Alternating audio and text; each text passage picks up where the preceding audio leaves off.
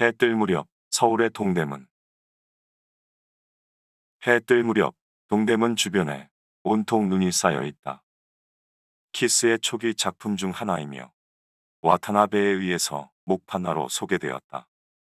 서울의 동대문을 달빛 아래서도 그리고 붉은 해가 뜰 때에도 그린 것은 그 성문의 자태가 웅장하기도 했거니와 키스가 그 근처에 있던 선교관에 머물렀기 때문이 아닐까 추측해본다.